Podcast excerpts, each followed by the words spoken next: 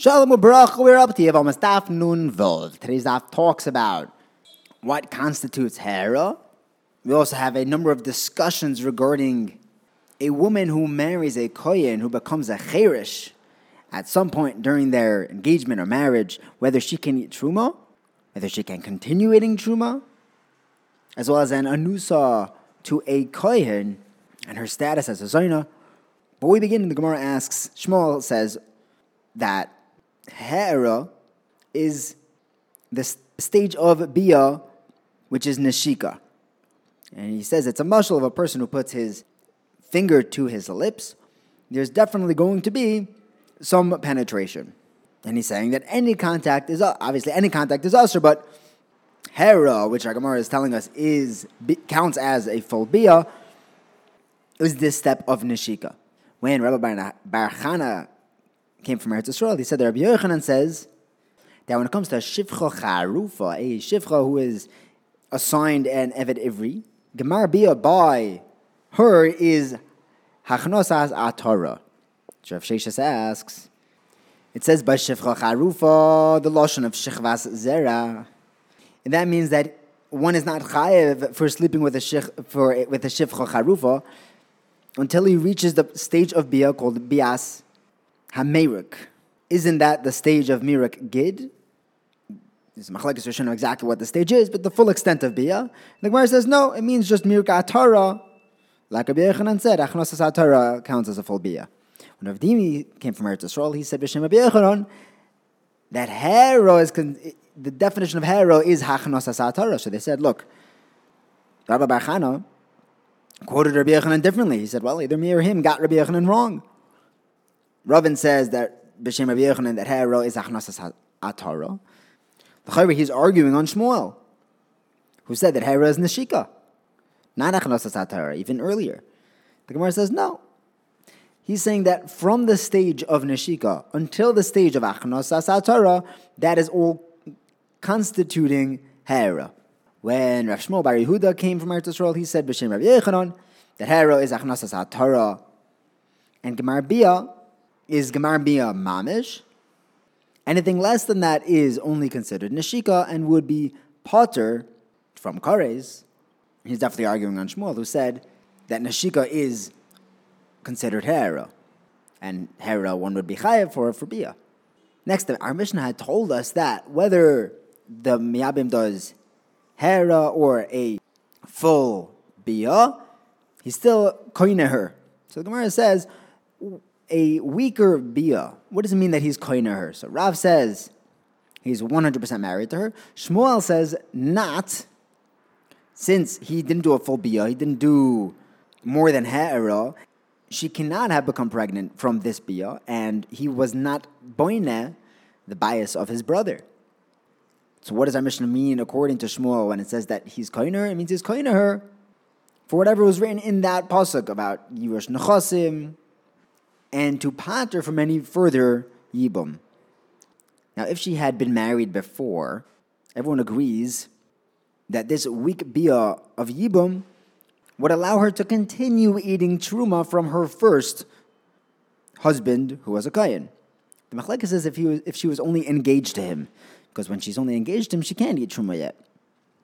Rav says that she can now eat truma with this weak bia, because the Torah learns out of bia shogeg like a bias mazid, and Shmuel says that the Torah is only telling us that this miyabim is as good as the husband, but not more so than her first husband. He will not be able to allow her to eat truma when, while the first husband did not allow her to eat. They were only engaged, and this is Shita Shmuel, because uh, Rabbi Nachman says in the name of Shmuel that as long as the husband was giving her the rights to eat truma, the yavam will give her the rights to eat truma.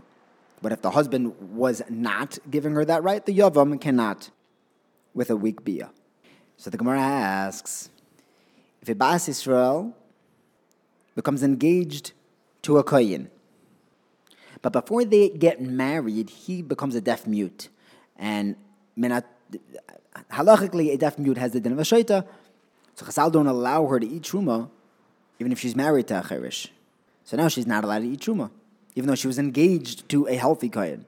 If the husband dies, the Kohen husband dies, and she falls to Yibum to his brother, and she falls to Yibum to the brother who is also a Cherish. Now she can eat Truma. So what is the Lashon, of, if that's the case, why is the, the Mishnah use the Lashon of Bizu, which sounds like this Yavam is better than the husband, he's just doing whatever the husband could do. No, because if the first husband was a cherish when they even became engaged originally, she would not be allowed to eat truma. But this yavam, even though he is a cherish, from when she falls to him for yibum, he can still give her the ability to eat truma when they do yibum.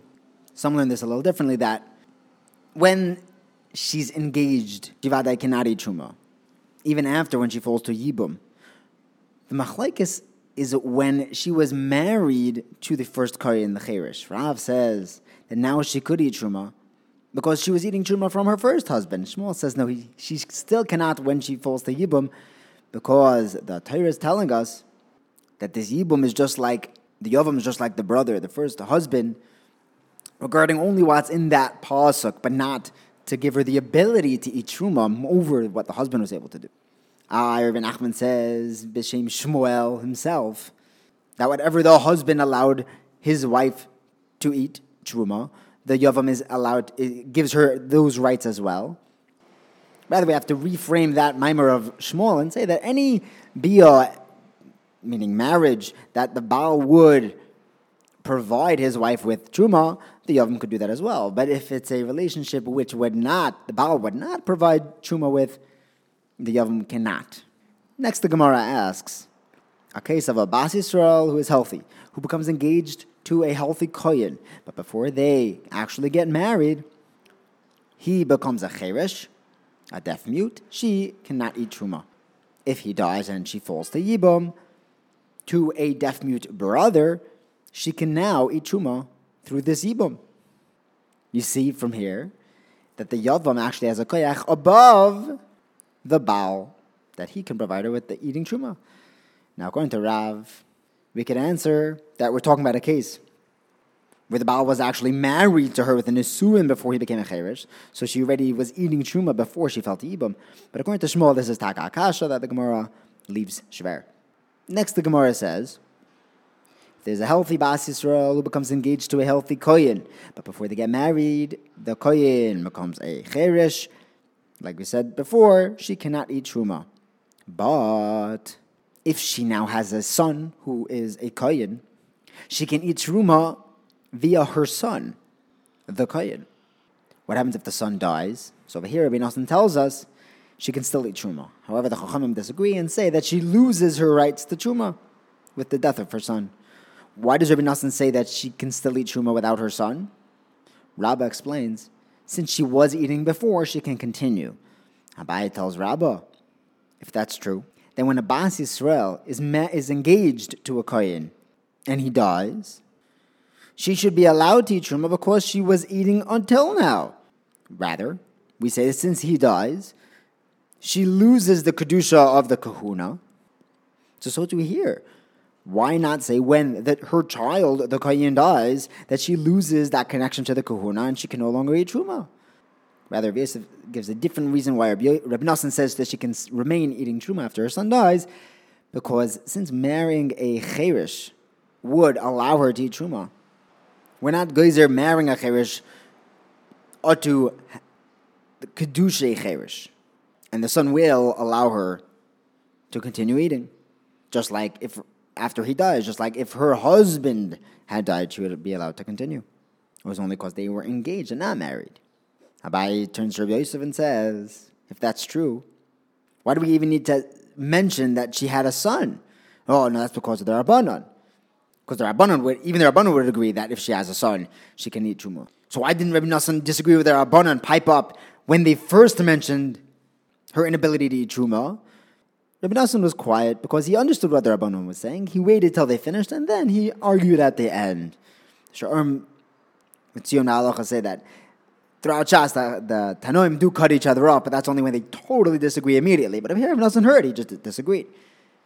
But the Gemara now asks, why doesn't our Mishnah Taka say that if the son dies according to the Rabbanon, she can no longer eat, where if Nassan would say that, she can, and that's Taka Kasha. Now, our Mishnah said that the same halachas of the Shaykik, the Mezid, the Oinus, the Ratzon, the Hera would apply to all Arayas of the Torah, not just Yibum. And our Amam tells us that actually Rav Sheshes told us this, and our Mishnah backs it up. So we learned that if a Yisrael's wife was Nenas, even though she can go back to her husband, she's now puzzled to kahuna. And then we have a brisa which backs this up and tells us that this also applies to anyone of the arayas written in the Torah. What does it mean? And also, v'chein? That's also telling me, b'mezid, oines, ratzon. And it says that they're all puzzle. You see that an oines will disqualify her for a kahuna. The Gemara says not necessarily a raya. Maybe v'chein is teaching me hera. Oh, hera of what? The Gemara asks. If it's the hera of arayis, you're telling me that we're going to learn arayis hera from Yivama hera? We learned yibum from the other arayis. Iker hera was said in the Torah by arayis. We learned yibum from there. So why does the Mishnah say v'chein? That's telling me shaloy kedarka arayis. The Gemara says, still, that's backwards. When the Pasuk says Mishkave Isha, telling about Shaloi Kedarka, that was written by Arias, not by Yibum. We learn Yibum from Arias. So what's our Mishnah telling us? Vechein? That's telling me that with the women who are Chayve Lavin, Shaloi Kedarka is like Bia. And we learn that from Yibum. To Chayve Lavin. Next, Rava tells us that if the wife of a kohen was ne'enas, if she goes back and is together with her husband, the kohen, he is chayiv malchus because she has the din now of a zoina, not a zoina as a prostitute, a zoina or meaning in our sugya someone who had illicit relationships. Reuven Bengus points out that he gets the malchus, not her, because it's an isser kahuna. However, the Gemara points out that the reason why he gets the malchus is because of a din zoina, but not because she's Tomei. Gemara says it doesn't mean only because of Zoina and not because of Tuma. It's actually both. And he would be chayiv maybe even a double malchus. Next Rav Zera asks, we have a pasuk of a hiloi nispasa asura. And we're medayik that if she was nenas, she's not asur, she'll be mutter. That's mashma that there's another case that even though she was nenas, she'll be asur. Who? Well, an Isha's Kohen, Isha's Israel. Even if she was Nenas, she can go back to her husband, but not Isha's Kohen. The question is, why is she Asr? It's a lav haba mechlal asay, which has the din of an Isser asay. Why would we we mechayiv the husband Malchus for being over an asay? So Rabbi answers that this whole Isser goes under the category of a Zaina. When the pasuk says Gabi Neshis Yisrael v'hilo nispasa asura, whether or not that if she was nenas should be mutter, as opposed to an Ashes Koyin, who would remain in her status of Zoina. She wouldn't lose that with the Oinus. Some say that Rabbah says differently that an Ashes Koyin, who was Nanas, the husband gets Malchus because of Tuma, and we're mashma Tuma, but not because of Zoina. And Rav Zera asks on that, where she's not doesn't have a din of a Zoina. But the pasuk says v'hilo is asura. But if she was nenas, she would be mutter, and it's mashma that there is someone who, if she was nenas, would be aser, that meaning an is koyin. But why would he have an iser malchus? It's just a lav asay, which has the din of an asay. And over here, Rava answers this is all go, going under the pasuk umbrella of achari asher hutma. When the pasuk tells us of an ishes Yisrael, that even if she is nisposa, she was nenas, she'll be mutter to her husband. But we learn from there that this is excluding, as opposed to an Ashes Koyin, who will remain in her status as a Zoina and be usher to her husband. Thank you for learning with me. Have a wonderful day.